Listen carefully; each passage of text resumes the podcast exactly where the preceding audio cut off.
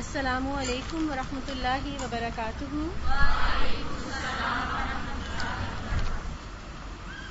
الحمد للہ ہماری خوش قسمتی ہے کہ آج ہمارے درمیان ہماری بہت محترم استاذہ ڈاکٹر فرد ہاشمی صاحبہ موجود ہیں۔ ہم تمام یہاں موجود لوگ اور ہمارا اسٹاف انہیں دل کی گہرائیوں سے خوش آمدید کہتا ہے۔ آنے والی تمام مہمان، بہنوں، ماؤں کو خوش آمدید۔ اب میں اپنی بہت محترم استاذہ کو دعوت دیتی ہوں کہ وہ آئیں اور دینی تعلیمات کی روشنی میں ہماری رہنمائی کریں۔ السلام علیکم ورحمۃ اللہ وبرکاتہ۔ نحمده ونصلي على رسوله الكريم اما بعد، فاعوذ بالله من الشيطان الرجيم بسم اللہ الرحمن الرحیم۔ رب اشرح لي صدری ويسر لي امری۔ واحلل عقدة من لسانی يفقهوا قولی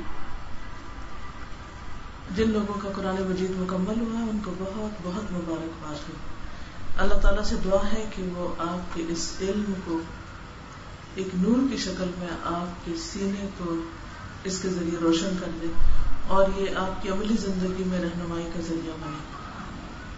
کیونکہ جس دل میں قرآن نہیں، وہ دل ایک ویرانے کی طرح ہے۔ ویران گھر ہے وہ۔ اور جو ویران گھر ہوتا ہے، اس میں دل نہیں لگتا۔ اسی طرح ایسا دل جس میں قرآن نہیں، وہ دل ایک پریشان دل، ایک اداس دل اور ایک بیکار دل کہہ سکتے بے فائدہ دل۔ لیکن جس سینے میں قرآن آ جاتا ہے، قرآن کی روشنی آ جاتی قرآن محفوظ ہو جاتا ہے۔ قرآن تازہ ہوتا رہتا ہے۔ اس کی بات ہی کچھ اور ہے۔ اور وہ خوشی یقیناً وہ لوگ محسوس کر رہے ہوں گے جو اس نعمت پر اللہ تعالیٰ کے شکر گزار ہوں گے اور اس کے قدردان ہوں گے کہ اس کو پا کر آپ کی زندگی میں کیسی کیسی تبدیلی آئی۔ اور یہ ایک حقیقت ہے کہ قرآن مجید پڑھنے سے پہلے کی زندگی اور بعد کی زندگی میں زمین آسمان کا فرق ہو جاتا ہے۔ اس موقع کی مناسبت سے آج آپ کے لیے ایک چھوٹے سے مضمون کا انتخاب کیا گیا ہے، جسے ایک کتاب کی شکل میں چھاپ دیا گیا۔ تاکہ یہ کتاب ایک نصیحت نامے کے طور پر آپ کے ساتھ بھی رہے۔ اور اس سے آپ وقتاً فوقتاً فائدہ اٹھائیں۔ اور ویسے بھی کتاب جس گھر میں ہوتی ہے جہاں ہوتی ہے کوئی نہ کوئی اس کو پڑھ لیتا ہے۔ سال بعد بھی آپ پڑھیں گے تو انشاءاللہ اس سے آپ کو فائدہ ہوگا۔ چلیے، شروع کریں۔ پردیسی یا مسافر عن ابن عمر رضی اللہ عنہما قال، اخذ رسول اللہ صلی اللہ علیہ وسلم بمنکبی فقال، کن فی الدنیا کأنک غریب او عابر سبیل. وكان ابن عمر رضی اللہ عنہما يقول اذا امسیت فلا تنتظر الصباح واذا اصبحت فلا تنتظر المساء. وخذ من صحتك لمرضك ومن حياتك لموتك. صحیح البخاری. عبداللہ بن عمر رضی اللہ عنہ سے روایت ہے، کہا، رسول اللہ صلی اللہ علیہ وسلم نے مجھے کندھے سے پکڑا اور فرمایا، دنیا میں یوں رہو جیسے پردیسی یا ایک مسافر۔ عبداللہ بن عمر کہا کرتے تھے، جب تم شام کرو تو صبح کا انتظار مت کرو۔ اور جب تم صبح کرو تو شام کا انتظار مت کرو۔ صحت میں بیماری کا بندوبست کر لو اور زندگی میں موت کا۔ دنیا میں یوں رہو جیسے پردیسی۔ پردیسی کی مثال تو ہم ہیں۔ جیسے ہم اس شہر کے دورے پر آئے ہوئے ہیں، ایک دو دن کے لیے رہ رہے ہیں۔ اور مسافر کون ہوتے ہیں جو آپ یہاں سے نکلیں گے تو سڑک پر آپ کو کئی لوگ راستے میں چلتے ہوئے نظر آئیں گے۔ اور جب وہ چلتے چلتے تھک جاتے ہیں تو بازو کا کسی ایک جگہ پر تھوڑی دیر بیٹھ جاتے ہیں۔ پھر کیا کرتے ہیں؟ پھر چلنے لگتے ہیں۔ حتیٰ کہ ان کا گھر آ جاتا ہے، منزل آ جاتی ہے سامنے۔ جو شخص پردیس میں ہوتا ہے، اس کا طور طریقہ کیا ہوتا ہے؟ سوچے غور کریں۔ کیسے رہتا ہے وہ؟ وہ وہاں پر صرف ضرورت کے تحت رہتا ہے۔ جتنے دن رہنے کی ضرورت ہوتی۔ اور وہ اپنی ضرورت پوری کرتا ہے، لیکن اس کا دل کہاں ہوتا ہے؟ اس کا دل اپنے دیس میں ہوتا ہے، اپنے گھر میں ہوتا ہے۔ جیسے آپ اس وقت یہاں بیٹھے ہیں، تھوڑی دیر کے لیے آئے ہیں، اپنے گھر چھوڑ کر تو کیا آپ یہاں دل لگا لیں گے؟ کہ ادھر ہی بیٹھ جاتے ہیں، کیا خوبصورت لائٹیں لگی ہوئی ہیں، اتنی زبردست چھت ہے، اتنا زبردست سارا منظر ہے، مزہ آ رہا ہے، ادھر ہی رہتے ہیں۔ رات کو بھی یہی رہتے ہیں۔ باقی ساری زندگی ادھر ہی گزار لیتے ہیں۔ کیا خیال ہے؟ کوئی عقل مند یہ کہہ سکتا ہے؟ ان روشنیوں کو، اس خوبصورتی کو، اس ڈیکوریشن کو، اس انتظام کو، اہتمام کو لوگوں کو دیکھ کر نہیں کہہ سکتا نا؟ کیا کریں گے؟ جس وقت یہ مجلس ختم ہو جائے گی، آپ فوراً جانے کی کریں گے۔ اور کس طرح جائیں گے؟ ایک سے ایک آگے نکلنے کی کوشش کرے گا۔ اور ذرا سی بھی اگر رکاوٹ آئی تو دھکے دے کے رستہ بنا کے نکلے گا۔ تو مجھے نکلنا ہے یہاں سے۔ ایسے ہی کرتے نا لوگ۔ دھکے بھی دیتے ہیں۔ صبر بھی نہیں کرتے پھر۔ جلدی کیوں ہے؟ کیوں جانا ہے؟ کیونکہ گھر وہاں ہے نا، گھر کہیں اور ہے۔ تو ہم سب بھی اس دنیا میں کون ہیں؟ پردیسی۔ نبی صلی اللہ علیہ وسلم نے ہمیں یہی بات سمجھائی کہ دنیا کو گھر نہ سمجھو، یہ تمہارا دیس نہیں، یہ پردیس ہے۔ گھر کہاں ہے؟ گھر کہاں ہے؟ آخرت میں ہے۔ وہ جنت ہے یا جہنم؟ گھر وہی تو مومن کا حقیقت میں اس دنیا میں دل نہیں لگتا۔ مثلا آپ جب کسی کے گھر مہمان بن کے جاتے ہیں، تو وہ آپ کا کتنا زیادہ خیال رکھتے ہیں۔ عام دنوں میں آپ جو کھانا کھاتے ہیں اپنے گھر میں، اس سے بہتر کھلاتے ہیں۔ اس سے بہتر آپ کے آرام کا خیال رکھتے ہیں۔ ہر ہر چیز کی فکر کرتے ہیں کہ آپ کو کوئی تکلیف نہ ہو۔ ایسے ہی ہوتا ہے نا۔ کسی کے بھی گھر مہمان جائیں، کوئی غریب ہو یا امیر ہو، لیکن اس کے باوجود آپ کا دل کیا چاہتا ہے؟ آپ ادھر ہی رہیں۔ کتنا بھی اچھا مہمان خانہ ہو، کبھی آپ کسی گیسٹ ہاؤس میں جا کے رہے ہوں، کسی ہوٹل میں رہے ہوں فائیو اسٹار کیا سیون اسٹار ہوٹل میں بھی آپ جا کے رہے نا، کیا دل چاہتا ہے؟ گھر چلے۔ آپ نے دیکھا ہوگا کہ بچے جب ساتھ جاتے ہیں نا کسی سیر تفریح، شادی پہ، کسی دوسرے شہر، مثلا مری جاتے ہیں، کہیں جاتے ہیں، تو وہ کیا کرتے ہیں؟ پہلے تو ان کو جانے کی جلدی ہوتی ہے کہ چلیں چلیں۔ پھر جب وہاں پہنچ جاتے ہیں تو پھر کیا کہتے ہیں؟ گھر چلیں۔ فطرت میں ہوتے ہیں نا۔ گھر کو مس کرنے لگتے مجھے یاد ہے جب میں ہاسٹل میں گئی تھی پہلی دفعہ، حالانکہ بہت اچھا ہاسٹل تھا، لیکن میرا دل نہیں لگتا تھا، مجھے گھر یاد آتا تھا۔ اور میرے خیال ہے یہ ہر شخص کا تجربہ ہوتا ہے۔ حتیٰ کہ ایک لڑکی شادی کے بعد جب دوسرے گھر جاتی، جس کا اسے سالوں سے انتظار ہوتا ہے کہ میرا اپنا گھر ہو، سسرال میں جاتی، تو کیا ہوتا ہے؟ حالانکہ وہ کتنا خیال کرتے ہیں۔ اچھے اچھے کپڑے دیتے ہیں، زیور دیتے ہیں، اچھی سی سیج تیار کرتے ہیں، سارا کچھ کرتے ہیں۔ لیکن آہستہ آہستہ کیا ہوتا ہے؟ پھر ایک وقت آتا ہے کہ آپ اپنے گھر کو مس کرتے ہیں، اپنے بہن بھائیوں کو، اپنے خاص قسم کے کھانے کو، اپنی روٹین کو، اپنی دوستوں کو، سب کو۔ پھر کچھ اچھا لگتا ہے، پھر آپ کا دل لگ جاتا ہے۔ پھر نئی زندگی شروع ہوتی ہے، پھر اپنے بچے ہو جاتے ہیں، پھر وہ بچے بڑے ہونے لگتے ہیں، پھر اس کے بعد ماں باپ کا گھر یاد بھی نہیں آتا۔ بہت کم، بلکہ وہ گھر ہی ختم ہو جاتے ہیں عام طور پہ، آپ نے دیکھا ہوگا۔ آہستہ آہستہ آہستہ۔ ماں فوت ہوئی، باپ فوت ہوا، گھر ختم۔ پھر کہاں جانا کسی نے؟ وہیں رہتے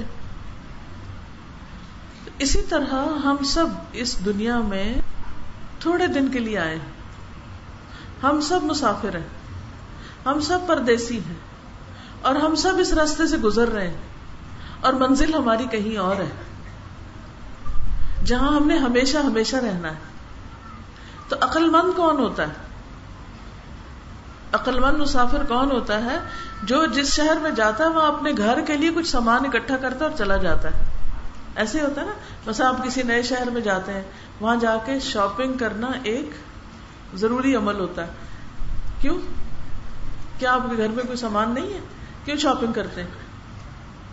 وہاں کی نئی نئی چیزیں دیکھتے ہیں، آپ شاپنگ کرتے ہیں، پھر خوش ہوتے ہیں، پھر آپ کیا کہتے ہیں، میں اپنے گھر میں لے جاؤں۔ کچھ لوگ دوسرے ملک میں جا کے کام کرتے ہیں، بیرونی ملک۔ وہاں پر کیا کرتے ہیں؟ نئی نئی چیزیں خریدتے ہیں، نیا نیا سامان، فرنیچر۔ اور پھر جب واپس آتے ہیں تو سارے کا سارا یا ساتھ لے آتے ہیں یا بھجواتے ہیں یا ساتھ ساتھ بھیجتے رہتے ہیں۔ کیونکہ ان کو پتا ہے کہ ہمارا یہ پرماننٹ ریزیڈینس نہیں۔ ہمارا گھر کہیں اور ہے، ہمارا ملک کوئی اور ہے۔ اسی طرح ہم سب کا گھر کہیں اور ہے۔ اور دنیا میں ہم کیا کرنے کے لیے آئے ہیں؟ سامان اکٹھا کرنے، اچھی اچھی چیزیں خریدنے، اچھی اچھی چیزیں تیار کرنے۔ لیکن ہوتا کیا ہے، یہاں پر رہتے ہوئے جو اچھی چیزیں ہوتی ہیں، وہ ہم سنبھال کے رکھتے ہیں، اور جو خراب چیزیں ہوتی ہیں، یا وہ پھینک دیتے ہیں، یا پھر کسی کو دے دیتے ہیں۔ حالانکہ وہ ساری کی ساری کہاں جمع ہو رہی ہوتی ہے آخرت کے گھر میں۔ تو کتنی عجیب بات ہے، جس گھر کو ہم نے چھوڑ کے جانا ہے، وہاں ہم مرنے کے بعد پیچھے اچھی چیزیں چھوڑ کے جائیں۔ اور جہاں ہم نے آگے جانا ہے مرنے کے بعد، وہاں ہم نے ردی بیکار چیزیں بھیجی ہوئی ہوں۔ انہیں چیزوں کا ہی صدقہ خیرات کر رہے ہوتے ہیں نا۔ وہی دے رہے ہوتے ہیں۔ تو کیا کرنا چاہیے ہمیں؟ کس بات کی فکر ہونی چاہیے؟ کس بات کی یاد ہونی چاہیے اپنے اصلی گھر کی؟ اس کی یاد دن میں کئی بار آنی چاہیے اور کئی بار اپنے آپ سے سوال کرنا چاہیے کہ میں نے اس گھر کی تیاری کے لیے کیا کر لیا ہے؟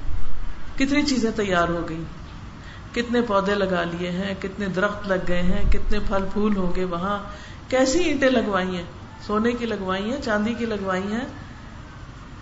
کتنی منزلوں کا ہے؟ کس منزل پہ میرا گھر؟ اس کی فکر ہونی چاہیے۔ جنت میں دل لگنا چاہیے۔ اس کی آس ہونی چاہیے۔ اس کی تمنا ہونی چاہیے۔ اس کی تڑپ ہونی چاہیے۔ اس کے لیے دعائیں ہونی چاہیے۔ کتنے ہی لوگ ایسے ہیں جنہیں اس بات کا تو بہت غم لاحق رہتا ہے کہ دنیا میں ہمارا کوئی گھر نہیں۔ ابھی تک ہمیں کوئی پلاٹ نہیں ملا، کوئی زمین نہیں ملی، کوئی جگہ نہیں ہے، ہمارا ٹھکانا نہیں ہے، ہم کہاں رہیں گے؟ لیکن ان کا یہ غم اس سے کم ہوتا ہے کہ آخرت میں ہمارا کیا بنے گا؟ ابھی تک ہم نے جنت کی کوئی تیاری نہیں کی۔ تو ہمارا غم کیا ہونا چاہیے؟ کہ یہاں ہمارا کوئی پلاٹ نہیں ہے؟ یہاں ہم نے کوٹھی نہیں بنوائی؟ زیادہ تر لوگ اسی میں غمگین رہتے ہیں نا۔ کیا بنے گا ہمارا؟ کیا بنے گا بچوں کا؟ یہ بڑے ہو جائیں گے، پھر کہاں رہیں گے؟ پھر کیا ہوتا ہے؟ پھر آہستہ آہستہ پیسے جوڑتے رہتے ہیں، جوڑتے رہتے ہیں، پھر پلاٹ لے لیتے ہیں۔ ماڑا موٹا کھاتے ہیں، تھوڑا بہت پہنتے ہیں اور باقی سارے پیسے جمع کرتے ہیں کس کے لیے؟ پلاٹ لینے کے لیے، پھر گھر بنوانے کے لیے۔ اچھا پھر ہر بچے کا ایک کمرہ بناتے ہیں۔ یہ یہاں رہے گا، یہ یہاں رہے گا، یہ اس کا کمرہ، یہ اس کا کمرہ۔ اتنے میں جب گھر میں شفٹ ہوتے ہیں تو بچے کیا ہوتے ہیں؟ بڑے ہو جاتے ہیں، جوان ہو جاتے ہیں۔ پھر ان کی شادیاں کر دیتے ہیں۔ وہ کمرہ یہاں بنا رہتا ہے اور وہ شادی کر کے یا پڑھنے کے لیے یا اپنی جاب کے لیے کہیں اور چلے جاتے ہیں؟ ہوتا یا نہیں؟ اور وہ گھر خالی رہ جاتے ہیں۔ بوڑھے ماں باپ اکیلے ہوتے ہیں۔ یہی تھا وہ گھر جس کے لیے ساری زندگی محنت کی اور آج وہی کاٹنے کو دوڑتا ہے اور اس کو سنبھالنا ایک مصیبت اور ایک بلا بن گیا۔ اور اس کے برابر کوئی پیسے آخرت کے گھر کے لیے نہیں بھیجے ہوتے ہم نے کہ ایک گھر وہاں بھی بن جائے۔ پھر یہ بھی فکر نہیں کرتے حلال ہے، حرام ہے، جائز ہے نہ جائز ہے، بس گھر بننا چاہیے، جس مرضی پیسے کا بنے زکات لے کے بنائے کسی کی صدقے سے بنائے کچھ کریں۔ بس اچھا فرنیچر ہونا چاہیے اچھا گھر ہونا چاہیے۔ اور انہیں چیزوں کی حسرتوں نے ہمیں غمگین کر رکھا ہے۔ اگر دیکھا جائے تو ہمیں غم اور دکھ اور پریشانی اور فکر دل میں کس چیز کی رہتی ہے؟ ہمارے گھر میں اچھا فرنیچر نہیں ہے۔ ہمارے پاس قیمتی لباس نہیں ہے، ہماری کراکری اچھی نہیں ہے۔ جو دنیا کی رونقیں دیکھتے ہیں، پھر کیا چاہتے ہیں؟ یہ سب کچھ ہمارے پاس ہونا چاہیے۔ اور اگر نہیں ملتا تو پھر روتے رہتے ہیں، پریشان رہتے ہیں۔ کیا واقعی غم اور پریشانی کی یہی باتیں ہونی چاہیے؟ مومن کی زندگی میں یہی غم ہونے چاہیے کہ اس کی دنیا کم کیوں ہے؟ اس کے غم کچھ اور ہوتے ہیں۔ اس کے غم کیا ہوتے ہیں کہ پتہ نہیں میری آخرت کا کیا بنے گا؟ میرے کل کا کیا ہوگا؟ تو اس حدیث اور انہی باتوں پر یہ سارا کتابچہ مشتمل ہے۔ تو آئیے ہم اس کو تھوڑا پڑھتے ہیں اور ساتھ ساتھ وضاحت کرتے ہیں اور ہم اپنا جائزہ لیتے ہیں کہ ہم کہاں کھڑے ہیں۔ ہیں تو ہم بھی پردیسی یا مسافر لیکن کیا ہم اپنی اس حیثیت کو پہچانتے ہیں، سمجھتے ہیں، مانتے ہیں کہ واقعی ہم پردیسی ہیں؟ تھوڑی دیر کے لیے سوچیے کہ ہم دنیا میں پردیسی ہیں، دنیا گھر نہیں ہے، دنیا رہنے کی جگہ نہیں ہے، دنیا سے جلدی جانا ہے۔ اسی لیے تو عبداللہ بن عمر کیا کہتے تھے؟ صبح ہو جائے، شام کا انتظار نہ کرو، کیونکہ ہو سکتا ہے شام سے پہلے جانا پڑے واپس۔ شام ہو جائے تو صبح کا انتظار نہ کرو، کیا پتا رات کو ہی چلے جاؤ۔ لیکن ہم اس طرح تو کوئی نہیں سوچتے۔ ترمزی کی روایت میں آتا ہے وہ اد نفس کا من اہل القبور۔ اور اپنے نفس کو قبر والوں میں شامل کر لو۔ زندوں میں شمار نہ کرو۔ قبرستان کے پاس سے گزرو، تو سوچو کہ یہی کہیں ہماری جگہ بھی ہے۔ ان میں اپنے آپ کو شامل کرو۔ ایک اور روایت میں آتا ہے، کیونکہ تم نہیں جانتے، اے عبداللہ کل تمہیں کس نام سے پکارا جائے گا؟ عبداللہ کہا جائے گا یا میت کہا جائے گا؟ مرنے کے بعد یہ تھوڑی کہتے ہیں کہ یہ عبداللہ ہے یہ عبداللہ ہے۔ کیا کہتے ہیں؟ میت ہے، فوتگی جنازہ ہے۔ ایک اور روایت میں آتا ہے، عبداللہ بن عمر کہتے ہیں کہ رسول اللہ صلی اللہ علیہ وسلم نے مجھے پکڑا اور فرمایا، اللہ کی عبادت یوں کرو، گویا تم اس کو دیکھتے ہو، اور دنیا میں یوں رہو، گویا کہ پردیسی ہو یا مسافر۔ یہ حدیث دنیا کی آرزو کو مختصر کر دینے کے لیے شریعت کی بنیاد ہے۔ مومن کا کیا کام کہ وہ دنیا کو اپنا وطن بنا لے اور اسی کو اپنا ٹھکانا سمجھ لے اور پھر اس میں دل لگا کے رہنے لگے۔ وہ تو اس دنیا میں یوں رہے گا، گویا مسافر ہے اور کوچ کر جانے کے لیے ہر دم تیار۔ یعنی جانے کے لیے ہر وقت تیار، بیگ بندھا ہوا اس کا جانے کے لیے۔ آپ نے دیکھا ہوگا کچھ لوگ بہت سفر کرتے ہیں نا؟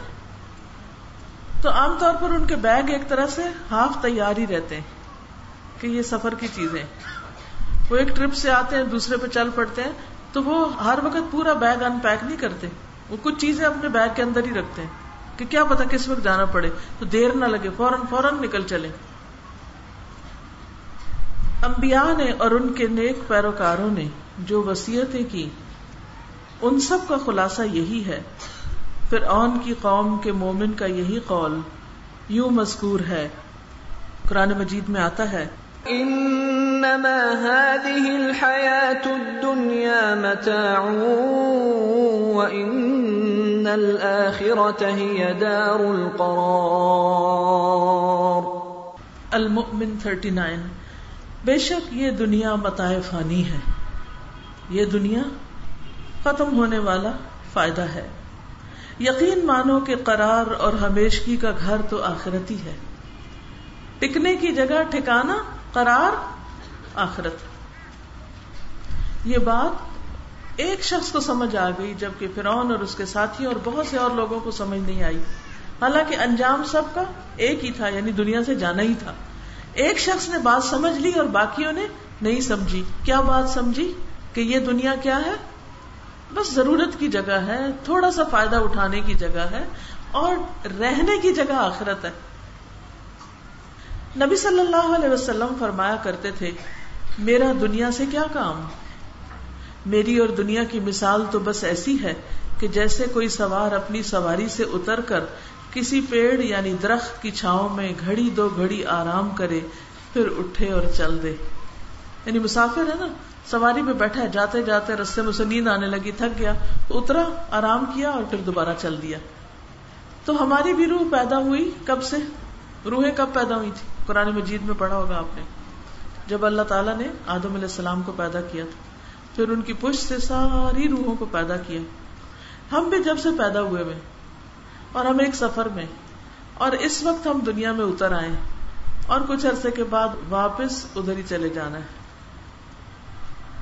یعنی ہم کوئی اسٹل یا اسٹیشنری چیز نہیں ہے، مسلسل سفر میں، مسلسل حرکت میں۔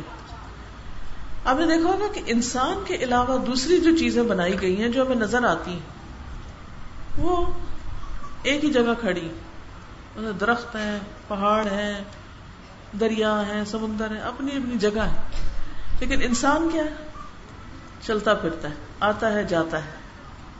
اب مثلاً آپ دیکھیے کہ یہی یہ زمین گجرا مالا کی جب آپ پیدا نہیں ہوئے تھے تو تب بھی یہ تھی نا چیزیں۔ یہ شہر بھی تھا۔ اس کا یہی نام تھا نا۔ پھر جب آپ نہیں ہوگے، پھر کیا ہوگا؟ یہ چیزیں تو اپنی جگہ ہی رہیں گی نا۔ اور آپ یہاں سے چلے جائیں گے۔ بس یہی حال ہے سب کا۔ مسیح علیہ السلام کی اپنے پیروکاروں کو نصیحت تھی۔ یہ دنیا عبور کرنے کی ہے۔ جیسے پل پار کرتے نا، بس یہ پل پار کر رہے ہیں۔ دل لگانے کی نہیں۔ نیز انہوں نے فرمایا، کون ہے جو سمندر کی کسی موج پہ گھر بنا لے؟ سمندر کی لہر پہ کوئی گھر نہیں بناتا۔ یہ دنیا بھی ویسی ہی ہے۔ اس کو ٹھہرنے کی جگہ مت سمجھنا۔ ایک آدمی ابو ذر رضی اللہ عنہ کے ہاں آیا اور گھر میں چاروں طرف نگاہ دوڑائی۔ چاروں طرف دیکھا اور حیرانی کے ساتھ ابو ذر سے پوچھا، آپ لوگوں کا سامان کہاں ہے؟ ابو ذر کہنے لگے، ہم نے دراصل ایک دوسرا گھر لے لیا ہے اور کچھ ہی دیر میں وہاں شفٹ ہو رہے ہیں۔ آدمی نے پھر کہا، جب تک آپ یہاں ہیں، آپ کا سامان یہاں ہونا چاہیے۔ ابو ذر فرمانے لگے، مالک مکان معلوم نہیں کب یہاں سے ہمیں نکال دے۔ دنیا کا مالک تو کوئی اور ہے۔ پتہ نہیں کس وقت یہاں سے نکال دے کسی نیک انسان کے ہاں کچھ لوگوں کا جانا ہوا۔ چاروں طرف نظر دوڑائی۔ کچھ نظر نہ آیا۔ گھر والے سے کہنے لگے، لگتا ہے آپ لوگ یہاں سے شفٹ ہو رہے ہیں۔ فرمایا، شفٹ کہاں ہوگا نکالا جاؤں گا۔ حضرت علی فرمایا کرتے تھے، دنیا جا رہی ہے۔ دنیا؟ منہ موڑ کے جا رہی۔ ہے آخرت آ رہی ہے۔ کچھ لوگ دنیا کا مال ہے اور کچھ آخرت کا۔ یعنی کچھ کے پاس کیا ہے؟ دنیا ہے اور کچھ کے پاس آخرت۔ دیکھو، ان میں رہو جو آخرت کا مال ہے اور ان میں مت رہنا جو اسی دنیا کا مال ہے۔ بات یہ ہے کہ آج عمل ہی عمل ہے، حساب نہیں ہے۔ کل حساب ہی حساب ہے اور عمل کی کوئی گنجائش نہیں۔ یعنی جو کر رہے ہیں آج ہی کر لو۔ کس کے لیے؟ اپنی آخرت کے لیے۔ کسی دانا یعنی عقل مند کا کال ہے، مجھے تو اس شخص پہ تعجب ہے جس سے دنیا رخصت ہو رہی ہے۔ اور آخرت اس کی طرف بڑھتی چلی آ رہی ہے۔ مگر یہ ہے کہ جانے والی کی خاطر میں لگا ہے۔ اور آنے والی سے منہ موڑ کے بیٹھا ہے۔ یعنی جو موت آ رہی ہے، اس کی پرواہ نہیں، اس کی طرف توجہ ہی نہیں، اس کی تیاری کوئی نہیں۔ اور جو دنیا ہر دم ہاتھ سے چھوٹ رہی چھوٹ رہی چھوٹ رہی اسی کی طرف پلٹ پلٹ کے دیکھ رہے ہیں۔ اسی میں کھوئے ہوئے اسی میں گم ہے عمر بن عبد العزیز نے اپنے ایک خطبے میں فرمایا تھا، خبردار، یہ دنیا اس قابل نہیں بنائی گئی کہ تم اس میں دل لگا کے رہو۔ خدا نے لکھ دیا کہ یہ فنا ہو کر رہے گی۔ اور اس میں جو بس رہے ہیں، خدا نے لکھ دیا وہ یہاں سے کوچ کر کے رہیں گے، جا کے رہیں گے، کوئی رہنے والا نہیں یہاں ہمیشہ۔ کتنے ہی سجے سجائے گھر ہیں جو کچھ ہی دیر میں ویران ہو جانے والے ہیں۔ اپنے پیرنٹس کا گھر سوچیے، اپنے والدین کا۔ اگر آپ چھوٹے بچے ہیں تو اپنی دادی نانی کا گھر سوچیے۔ ایک وقت ہوتا ہے نا جب ہم سب اپنے داد کے جاتے ہیں، نان کے جاتے ہیں۔ دادی کا گھر ہوتا ہے، نانی کا گھر ہوتا ہے اور اس میں کتنا کچھ ہوتا ہے۔ پھر دادی فوت ہو جاتی ہے نانی فوت ہو جاتی ہے پھر ان کے بچے کیا کرتے ہیں؟ وہ ساری چیزیں بانٹ لیتے ہیں۔ پھر اس گھر کو بھی بیچ کے پیسے لے لیتے ہیں۔ پھر امی ابا کا گھر رہ جاتا ہے۔ پھر شادی ہو جاتی ہے۔ پھر کچھ عرصے کے بعد امی ابا فوت ہو جاتے ہیں۔ پھر ان کا گھر بھی اسی طرح سارے کا سارا ختم ہو جاتا ہے۔ تو کتنے ہی سجے سجائے گھر۔ یاد کریں وہ گھر جس میں آپ جاتے تھے اور رونقیں ہوتی تھی سجے سجائے گھر ہیں جو کچھ ہی دیر میں ویران ہونے والے ہیں۔ ان گھروں میں کتنے ہی ایسے رہنے والے ہیں جن پر دنیا اب رشک کرتی ہے، مگر ان قریب وہ ان گھروں میں نظر تک نہ آئیں گے۔ دیکھو، جب تمہیں جانا ہے تو کیوں نہ اس سفر کو ایک اچھا اور خوشگوار سفر بنا لو۔ یعنی اس پہ کچھ خرچ کرو۔ یہاں جو کچھ میسر ہے، اس سفر کے لیے ساتھ اٹھا لو۔ یہاں اس گھر میں جو کچھ ہے پاس، وہ اس اگلے سفر کے لیے ساتھ لے جاؤ، یہاں نہیں چھوڑو۔ کیا مطلب ہے اس کا؟ ساتھ لے جاؤ کا مطلب کیا ہے؟ کیسے؟ قبر میں ساتھ لے جاؤ۔ سارا زیور شیور ایک پوٹلی میں باندھ کے اپنے سرانے نیچے رکھ کے سو اس کے اندر لکھو جب میں مر جاؤں، تو قبر میں میرے ساتھ بھیجنا۔ ایسے کریں گے؟ صدقہ خیرات۔ اپنی آخرت کے لیے خرچ کرنا اور ایسے عمل، ایسے اچھے اچھے کام کہ جو آخرت میں کام آئیں گے پھر۔ مثلا، جو شخص کسی کی دنیا کی کوئی تکلیف دور کرتا ہے، اس کا انجام کیا ہوگا؟ قیامت کے دن اللہ تعالی اس کی آخرت کی تکلیفوں میں سے کوئی تکلیف دور کر دیں گے۔ تو وہاں آپ چاہتے ہیں آپ کی تکلیف دور ہو۔ تو ریموٹ کنٹرول سے کر لیں گے۔ کیا کریں گے؟ یہاں آپ لگ جائیں کسی کی تکلیف دور کرنے میں۔ وہاں آپ چاہتے ہیں کہ روشنی ہو، اندھیرا نہ ہو آپ کی قبر میں۔ آخرت میں اندھیرا نہ ہو۔ ڈر تو نہیں لگتا اندھیرے سے؟ ڈر لگتا ہے نا؟ سب کو لگتا ہے۔ مجھے بھی لگتا ہے۔ یعنی کوئی انجان جگہ ہو اور بالکل اندھیری جگہ ہو تو خوف آتا پتہ نہیں کون ہے، یہاں کیا چیز کاٹ جائے کوئی مار دے، کوئی کچھ کرے۔ قبر میں اندھیرا ہے؟ ہے نا؟ آخرت میں حشر کے دن اندھیرا ہے نا؟ قبر میں کوئی ساتھ ہوگا؟ حشر میں کوئی ساتھ ہوگا؟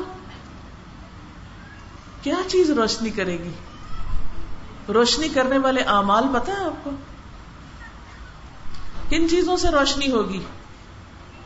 کسی کو نہیں پتا قرآن کی روشنی ہوگی اور ایمان کی اور نیک امال کی، صدقہ خیرات کی۔ ایک حدیث میں آتا ہے وہ صبر دیا ان اور صبر کیا ہے؟ روشنی ہے۔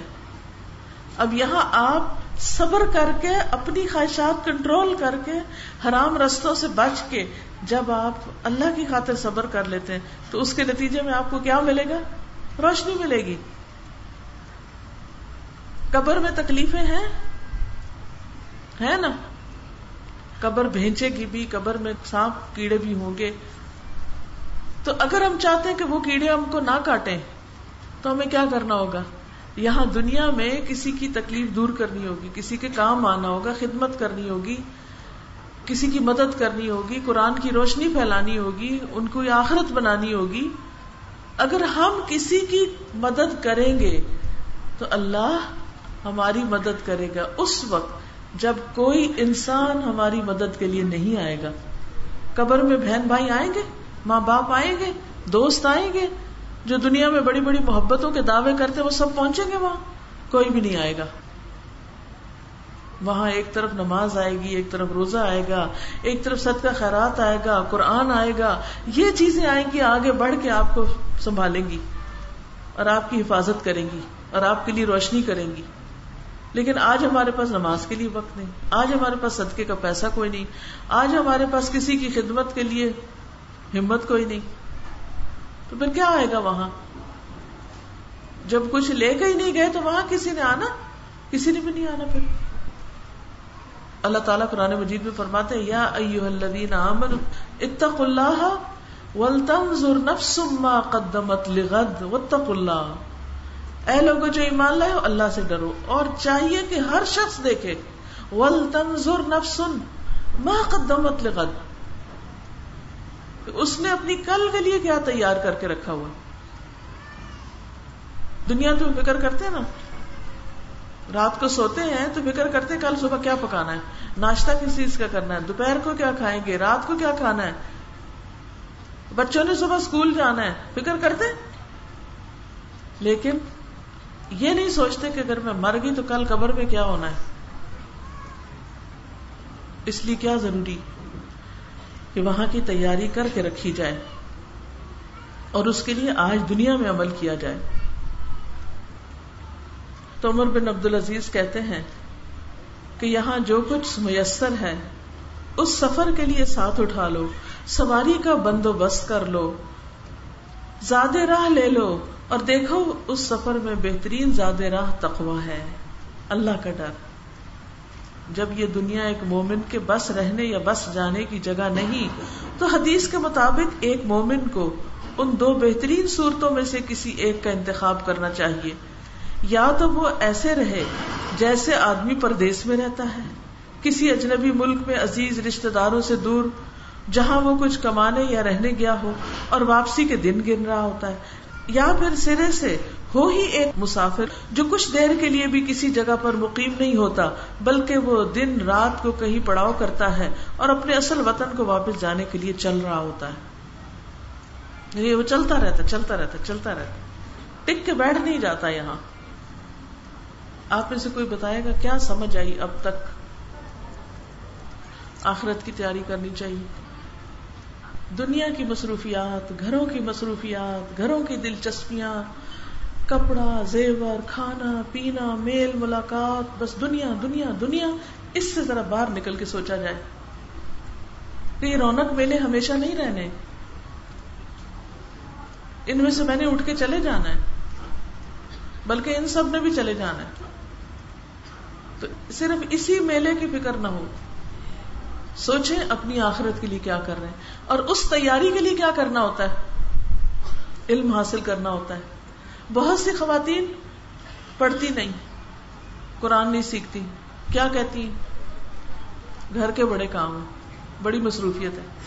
یہی مسئلہ ہے نا۔ اچھا داخلہ بھی لے لیتی ہے تو روز نہیں آتی، چھٹی کر جاتی اور کس چیز سے چھٹی ہوتی ہے؟ انہیں دنیا کے مسئلوں سے۔ حالانکہ ہم وہ دن کے کسی اور کام کی جگہ بھی کر سکتے ہیں۔ ہم قرآن کی جگہ ہی وہ چھٹی کیوں کر کے کام چھوڑتے ہیں؟ تو اس لیے ہم سب کو عقل مند بننے کی ضرورت ہے نفے کے سودے کرنے کی ضرورت ہے کہ زیادہ فائدہ کون سی چیز دے گی۔ نبی صلی اللہ علیہ وسلم نے ابن عمر کو جو وسیعت کی وہ یہی تھی کہ دو حالتوں میں سے کوئی ایک اختیار کر لو، یا پردیسی بن جاؤ یا راہ گزر بن جاؤ۔ پہلی حالت یہ ہے کہ آدمی دنیا کو پردیس سمجھے، جہاں اس کی اقامت یعنی رہائش تو ہے، مگر یہ اس کا اپنا شہر نہیں۔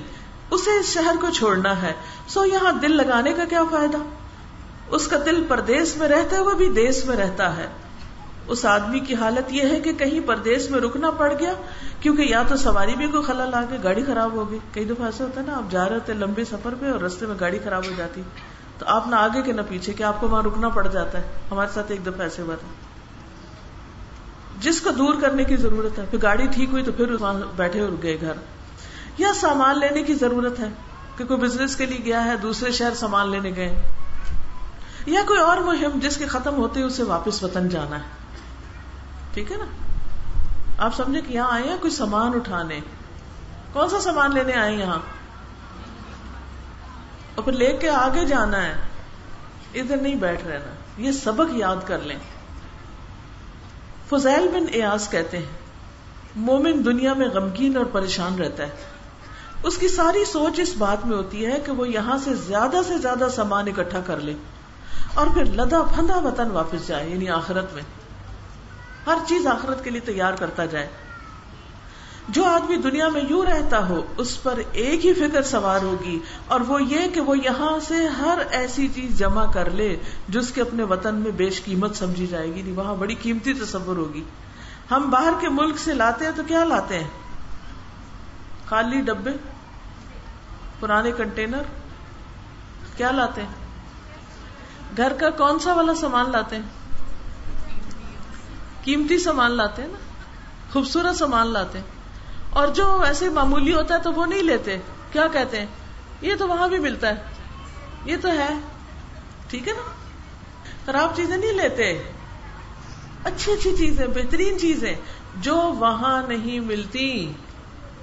آپ کے جو رشتے دار باہر کے ملک میں رہتے ہیں، جب وہ وہاں سے یہاں آتے ہیں اور اگر وہ برتن خرید کے لائے ہو تو کون سے برتن لاتے ہیں جو گجرا والا میں بنتے ہیں؟ نہیں۔ کیوں؟ کیا کہیں گے؟ یہ تو یہ تو وہاں بھی ہے اور اگر کوئی ایسا کرے تو بے وقوف ہوگا۔ کیا کٹھا کر کے لایا؟ بازو کا ایسا تھا نہ نہ سمجھی میں کوئی وہی چیز اٹھا کے لے آتا ہے۔ تو آپ کہتے ہیں، لوگ، یہ کوئی لانے کی چیز تھی۔ بالکل اسی طرح ہمیں جنت کے لیے یہاں سے سامان لے کے جانا ہے۔ اور وہ لے کے جانا ہے جو وہاں نہیں ملتا، وہ ادھر سے ہی ملے گا۔ ٹھیک ہے نا؟ وہاں نہیں ملتا۔ کیونکہ آج عمل کا دن ہے، کل حساب کا ہے، کل جزا ہے۔ وہاں عمل کر ہی نہیں سکتے، وہاں سے کہیں سے سامان لا ہی نہیں سکتے۔ مثلاً آپ کی بہن یا بھائی کا گھر وہاں بہت اچھا اعلیٰ جنت میں ہے۔ اور آپ نیچے والے درجے پہ ہیں۔ کیا یہ ممکن ہے کہ آپ جا کے اپنے بھائی سے کہیں کچھ سامان میرے گھر بھیج دو ذرا لے جائیں گے وہاں سے۔ نو وے۔ وہ قرآن مجید میں آتا ہے نا کہ منافقین بھی ساتھ ہوں گے مومنوں کے، اور پھر جب وہ چل رہے ہوں گے تو وہ مومنوں سے کہیں گے، کچھ اپنے نور میں سے ہمیں بھی دے دو۔ تو وہ کیا کہیں گے؟ ارجو وراکم فلتمسو نورا۔ وہ پیچھے جاؤ، وہاں سے نور لے کے آؤ۔ دنیا میں جاؤ جہاں نور چھوڑا تھا یعنی قرآن کو چھوڑ دیا تھا، ہدایت کو چھوڑ دیا تھا، یہ وہاں سے ملتا، ادھر سے نہیں ملتا۔ ہم نہیں دے سکتے تمہیں، وہاں سے جا کے لاؤ۔ ارجو وراکم فلتمسو نورا۔ دیکھو وہاں آپ جا کے، وہاں تو واپس کا رستہ ہی بند ہے، دروازہ بند ہے۔ واپس کون جائے گا؟ اب تو وہاں سے کچھ بھی نہیں لا سکتا تو موت کے بعد ہم میں سے کوئی اپنے ساتھ سامان نہیں لے جا سکتا دنیا کا۔ زندگی میں ہی آخرت کے لیے بھیجنا ہے۔ آج بھیجنا ہے اپنی جنت کے لیے۔ اور جس کے بل پر وہ اپنے گھر میں ٹھاٹ کرے گا اس کو اس بات سے کیا غرض کے وہ پردیس میں لوگوں سے چودراہٹ پر الجھے یا اسے وہاں پر کم درجہ ملے تو وہ اسی پہ پریشان ہو کر بیٹھ رہے؟ یعنی دنیا میں اگر ہماری ہستی حیثیت کم ہے کچھ، تو پریشانی کی کیا ضرورت ہے اس میں؟ حسن بصری فرماتے ہیں، مومن کے لیے دنیا پردیس ہے۔ یہاں اسے کم درجہ ملے تو اسے اس پر ہائے دہائی کی کیا ضرورت ہے؟ کیا ضرورت ہے رونے دھونے کی؟ یہاں ہمارے پاس کم کیوں ہے؟ یہاں بلند درجہ پانے والے کے لیے دنیا والوں کے ساتھ دوڑ لگانے کی اسے کیا حاجت کہ وہ کسی اور کے مقابلے کرے؟ لوگ یہاں کسی اور فکر میں رہتے ہیں اور یہ کسی اور فکر میں۔ یہ ہے مومن کا اور غیر مومن کا حقیقی فرق کہ اس کی فکر میں فرق ہے، اس کی سوچ میں فرق ہے۔ مومن اور چیز پہ غمگین ہوتا ہے اور دنیا دار اور چیزوں پہ غمگین ہوتا ہے۔ مومن کچھ دے کے خوش ہوتا ہے دنیا دار لے کے خوش ہوتا ہے۔ کیوں فرق ہے؟ بالکل اپوزٹ کام ہے۔ اب آپ سوچئے کہ آپ کی خوشی کس میں ہوتی ہے؟ دینے میں ہوتی ہے لینے میں ہوتی ہے؟ اور دیتے ہوئے کس دل سے دیتے ہیں؟ کیا سوچ کے دیتے ہیں؟ کتنی خوشی سے دیتے ہیں؟ یا پھر احسان ہی جتاتے رہتے ہیں کہ ہم نے دیا تھا، ہم نے دیا تھا۔ جسے اللہ پر یقین ہے نا، اعتماد ہے ٹرسٹ ہے۔ کہ میرا رب میری چیز ضائع نہیں کرے گا۔ تو میں اپنے ساری چیزیں اس کے پاس امانت رکھوا رہی ہوں۔ وہ نہیں ضائع کرے گا۔ کیونکہ یہاں دنیا میں آپ کسی کے پاس کچھ رکھوا دیں۔ تو آپ کو فکر رہے گا، پتہ نہیں وہ کہیں گما ہی نہ دے، کوئی چوری نہ کر لے۔ پتہ نہیں وہ اس کی نیت ہی نہ خراب ہو جائے، دیتا بھی ہے کہ نہیں دیتا۔ لیکن اللہ تعالیٰ سے کوئی فکر نہیں ہے۔ کیونکہ وہ تو کئی گنا زیادہ بہتر کر کے لوٹاتا ہے۔ تو اس لیے خوشی سے اللہ کو دینے والے بنے۔ اللہ تعالیٰ نے آدم علیہ السلام کو پیدا کیا۔ تو ان کو اور ان کی زوجہ کو یعنی حضرت حوا کو جنت میں بسایا۔ پھر ان دونوں کو وہاں سے اتار دیا۔ کہاں؟ دنیا میں۔ اور وعدہ کیا کہ وہ ان کو اور ان کی نیک اولاد کو واپس جنت میں لائے گا۔ سو وہ جو اس بات پر ایمان رکھتے ہیں، وہ سارا شوق اپنے اسی وطن کے لیے رکھتے ہیں۔ وطن سے محبت اس معنی میں واقعی ایمان ہے۔ ایک عربی کا محاورہ ہے نا؟ حب الوطن من المان وطن کی محبت ایمان کا حصہ ہے۔ تو کون سے وطن کی محبت ایمان کا حصہ ہے؟ آخرت کے وطن کی محبت ایمان کا حصہ ہے۔ کیونکہ دنیا کے وطن تو جلدی چھوڑ دینے عطا سلمی دعا کرتے ہوئے کہا کرتے تھے خدایا، دنیا میں میری پردیس کی حالت پہ رحم فرما، قبر میں میری تنہائی کی حالت پر ترس فرمانا، اور کل جب میں تیرے سامنے کھڑا ہوگا، میری اس بے مددگاری کی حالت پر مہربانی فرمانا۔ یہ دعا جو ہے نا، یہ الگ کسی کاغذ پہ لکھ کے لگا لے گھر میں، تو اس کو پڑھا کرے بولے سب، مانگے؟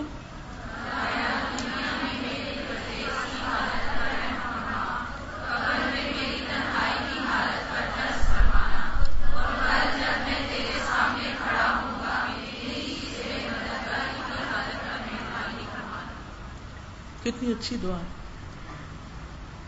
کیونکہ وہاں تو کوئی مددگار نہیں ہوگا۔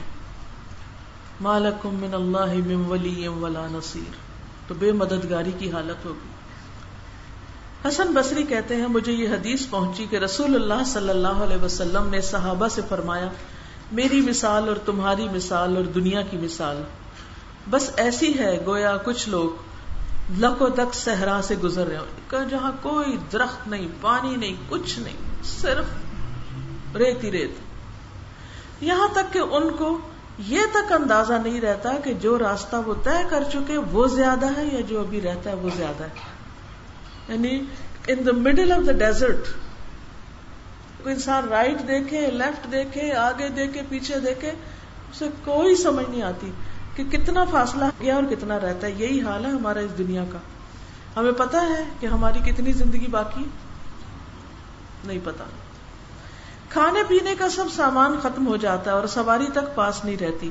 اب وہ دشت میں یعنی اس جنگل میں یا صحرا میں بے سر و سامان بیٹھے اور ان کو اپنا ہلاک ہو جانا یقینی نظر آتا ہے۔ نوبت جب یہاں تک پہنچ جاتی تو ان کے پاس ایک آدمی آتا ہے، جس کے سر کے بالوں سے پانی ٹپک رہا ہے۔ یہ کہنے لگتے ہیں، ضرور یہ ابھی ابھی کسی ڈیرے سے آیا ہے اور یہ آیا بھی کہیں قریب سے ہے۔ آدمی جب ان کے پاس آ پہنچتا ہے تو ان سے پوچھتا ہے، کیا ماجرا ہے؟ وہ کہتے ہیں، سب تمہارے سامنے یعنی ہم کس حال میں تب وہ کہتا ہے، کیا خیال ہے؟ اگر میں تم کو بہتے پانی اور سر سب شاداب جگہ تک لے چلوں تو تم مجھے کیا کر کے دو گے؟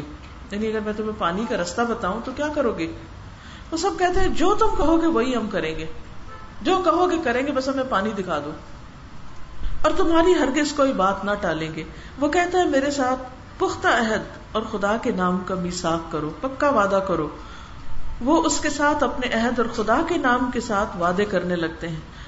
کہ وہ اس کی کہی بات ہرگز نہ ٹالیں گے، تب وہ آدمی انہیں پانی اور سبزے تک پہنچا دیتا ہے۔ وہ کچھ دیر تک ان کو وہاں رہنے دیتا ہے، پھر انہیں کہتا ہے، اٹھو اب آگے چلنا ہے۔ وہ پوچھنے لگتے ہیں، اب کہاں چلنا ہے؟ وہ کہتا ہے، وہاں جہاں ایسے زبردست چشمے ہیں جو یہاں نہیں، جہاں ایسی سر سبزی اور شادابی ہے جو یہاں کہیں نہیں.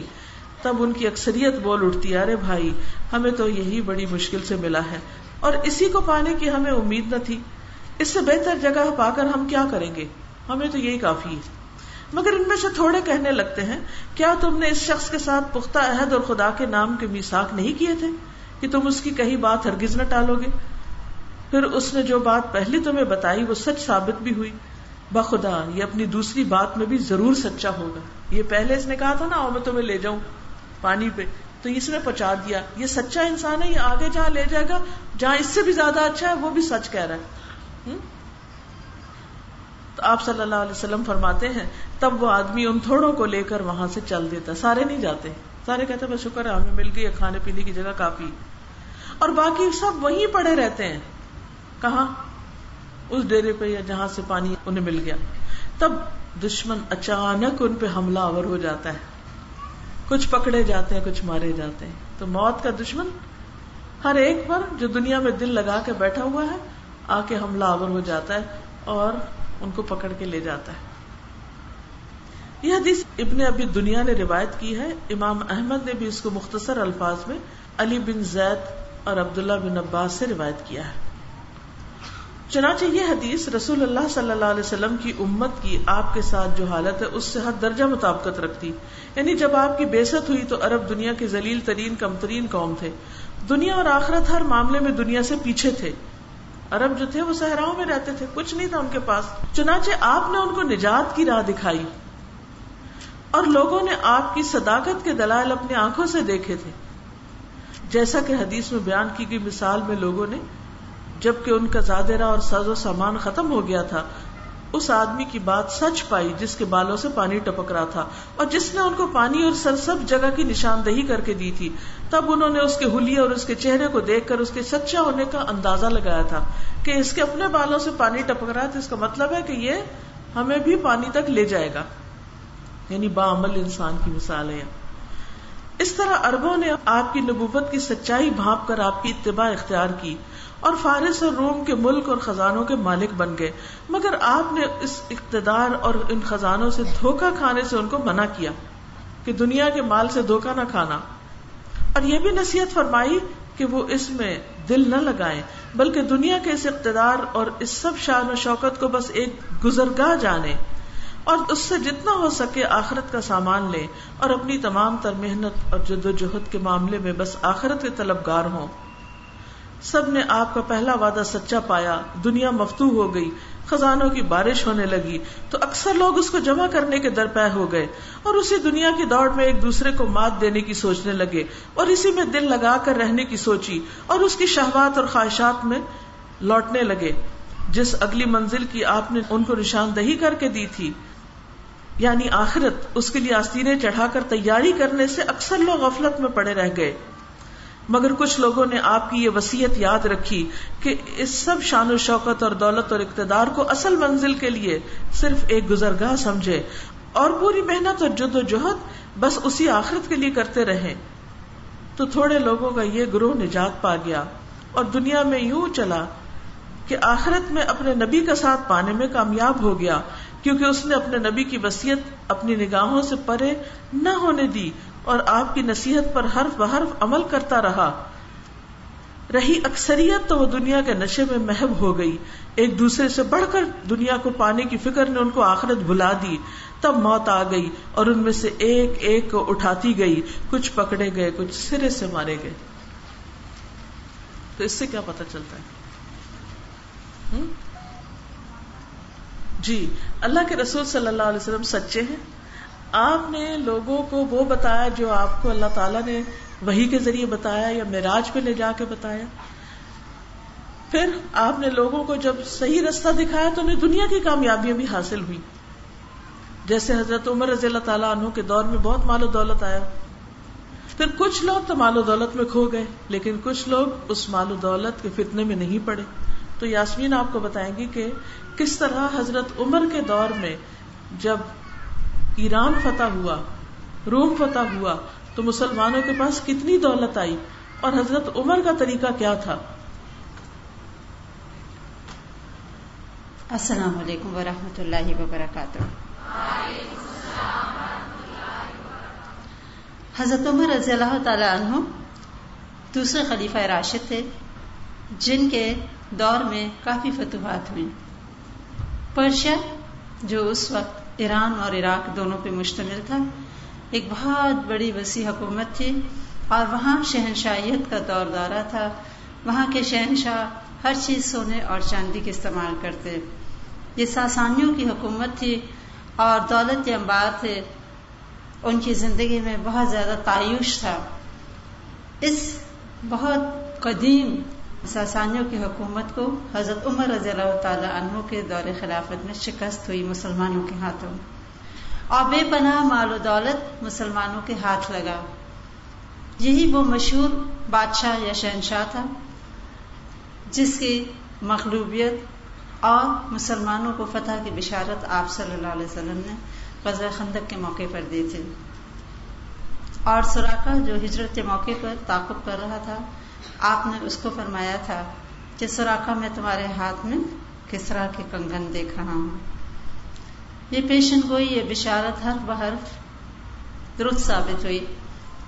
اور جب مسلمانوں نے دریا پار کر کے اور ایرانیوں کو شکست دی، تو بادشاہ جو پہلے سے ہی شکست کے آثار دیکھ رہا تھا، اپنے گھر والوں کو، خواتین کو اور جو اہم چیزیں تھیں وہ لے کے وہاں سے جا چکا تھا۔ کچھ مزاحمت ہوئی، لیکن وہ تمام محلات موسٹلی وائٹ کلر کے تھے۔ وہ سارے کے سارے فتح ہو گئے۔ اور مسلمانوں نے پہلے ایک شہزادے کے محل کو کلیئر کیا، سب سے پہلے نماز پڑھی۔ اور پھر اس کے بعد جو طریقہ کار تھا کہ تمام مال غنیمت لا کے جمع کرا دی جائے۔ ایک شخص رجسٹر میں اندراج کر رہا تھا۔ اور باقی مسلمان دولت جہاں جہاں سے مل رہی تھی لا کے جمع کرا رہے تھے۔ اتنی دولت، اتنی چیزیں مسلمان جمع کر کر کے تھک گئے۔ اور ولیم یور جو کہ بہت مشہور ایک مستشرق ہیں، وہ لکھتے ہیں کہ by the end of the day gold and silver had lost its value یعنی اتنی چیزیں سونے اور چاندی کی تھیں۔ برتن ہیں تو وہ سونے چاندی کے، تخت و تاج ہیں تو وہ سونے چاندی کے۔ اور ایک بہت بڑا اسٹیچو تھا گھوڑے کا، پورے ایک گھوڑے کے قط کا جو سالڈ چاندی کا بنا ہوا تھا۔ اس پہ جو سوار بٹھایا ہوا تھا رائڈر، وہ سونے کا تھا، پورے انسان کے قد کا۔ اور گھوڑے کی جو باغیں یا لگامیں تھیں، ان پہ جواہرات لگے ہوئے تھے، گھوڑے کی آنکھوں میں ہیرے لگے ہوئے تھے۔ اور اس قسم کی بے پناہ چیزیں تھیں۔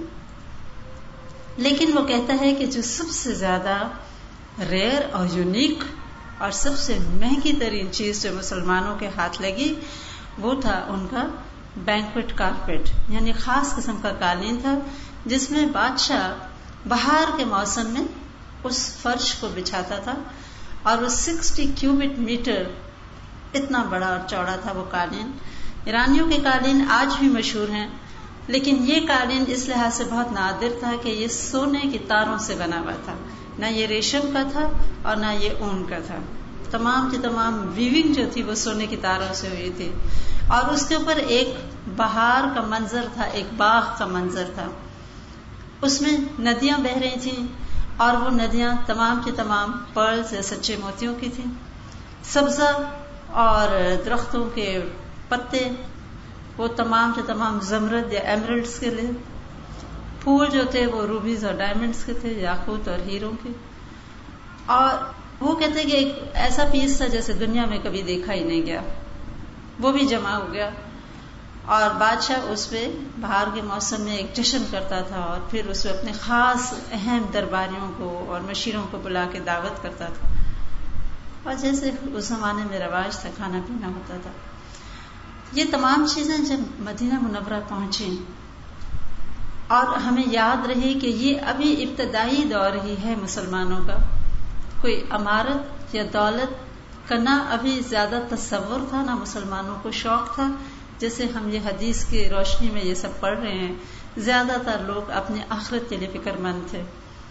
اس قدر دولت مسجد نبی میں ڈھیر کی گئی اور وہ کہتے ہیں کہ جب سورج کی شوائیں پڑی تو وہ ریفلیکٹ جب کرتے تھے گولڈ اور سلور پر سے، تو آنکھیں خیرہ ہو رہی تھی آنکھ دیکھ نہیں سکتی تھی، اتنا ڈھیر اور اتنا کچھ تھا۔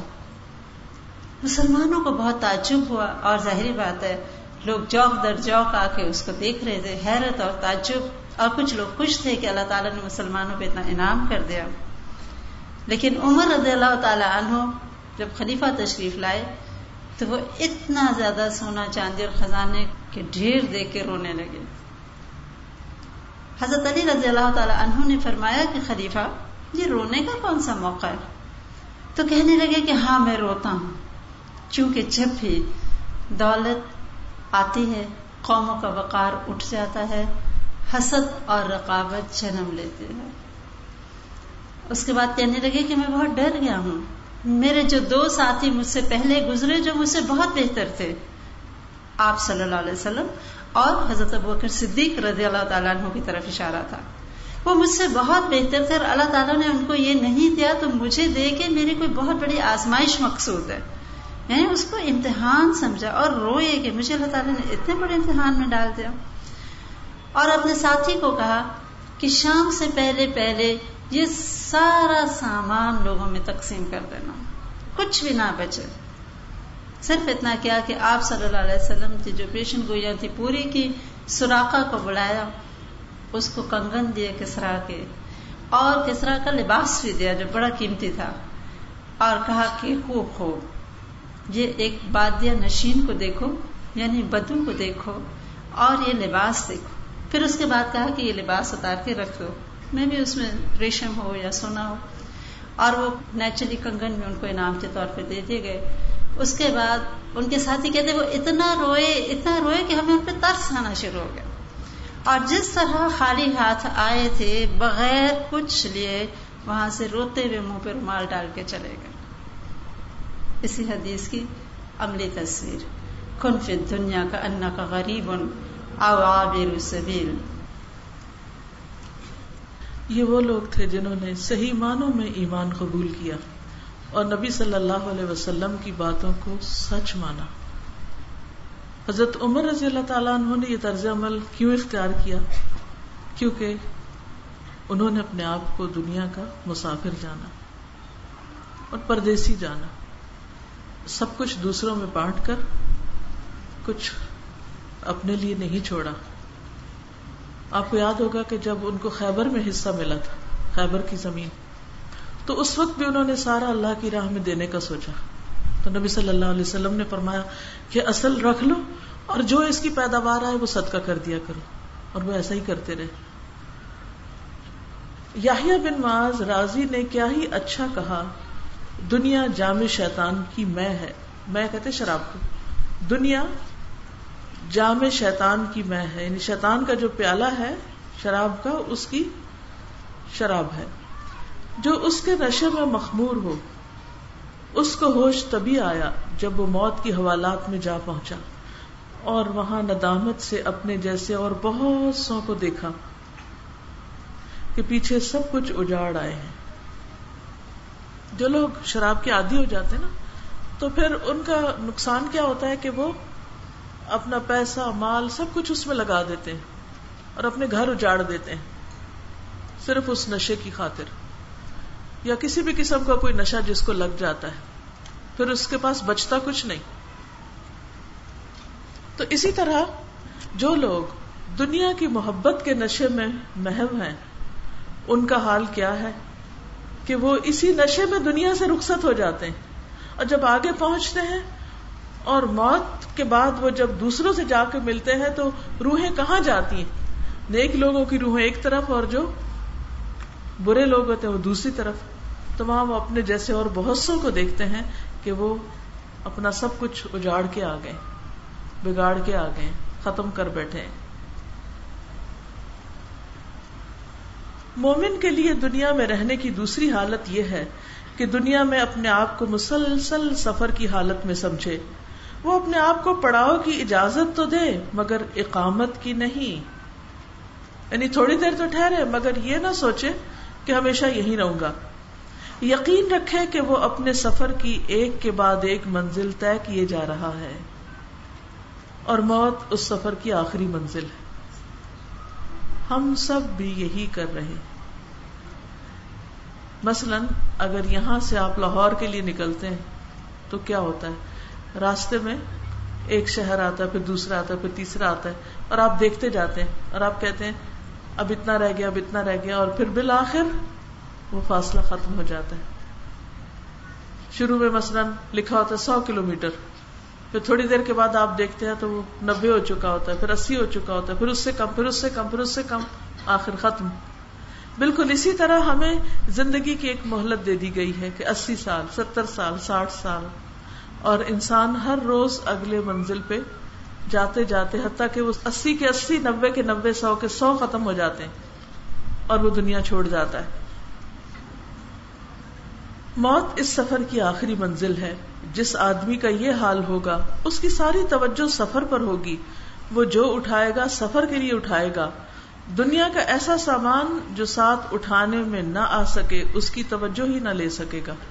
اس کی دلچسپی نہیں ہوگی اس چیز کی طرف جو اسے آخرت میں فائدہ نہ دے۔ وہ ایسے کاموں میں نہیں پڑے گا جو آخرت میں فائدہ نہ پہنچائے وہ اتنا عقل مند ہے۔ یہی وجہ ہے کہ نبی صلی اللہ علیہ وسلم نے اپنے بعض خاص اصحاب کو وسیعت کی کہ دنیا میں ان کا سامان زیادہ سے زیادہ اتنا ہو کہ ایک ہی بار اونٹ پر لدنے میں آ جائے۔ یعنی ایک بندے کی ضرورت کا سامان کل کتنا ہو؟ ایک اونٹ لوڈ۔ جو ایک ہی بار اونٹ میں، دو اونٹ نہ کرنے پڑے۔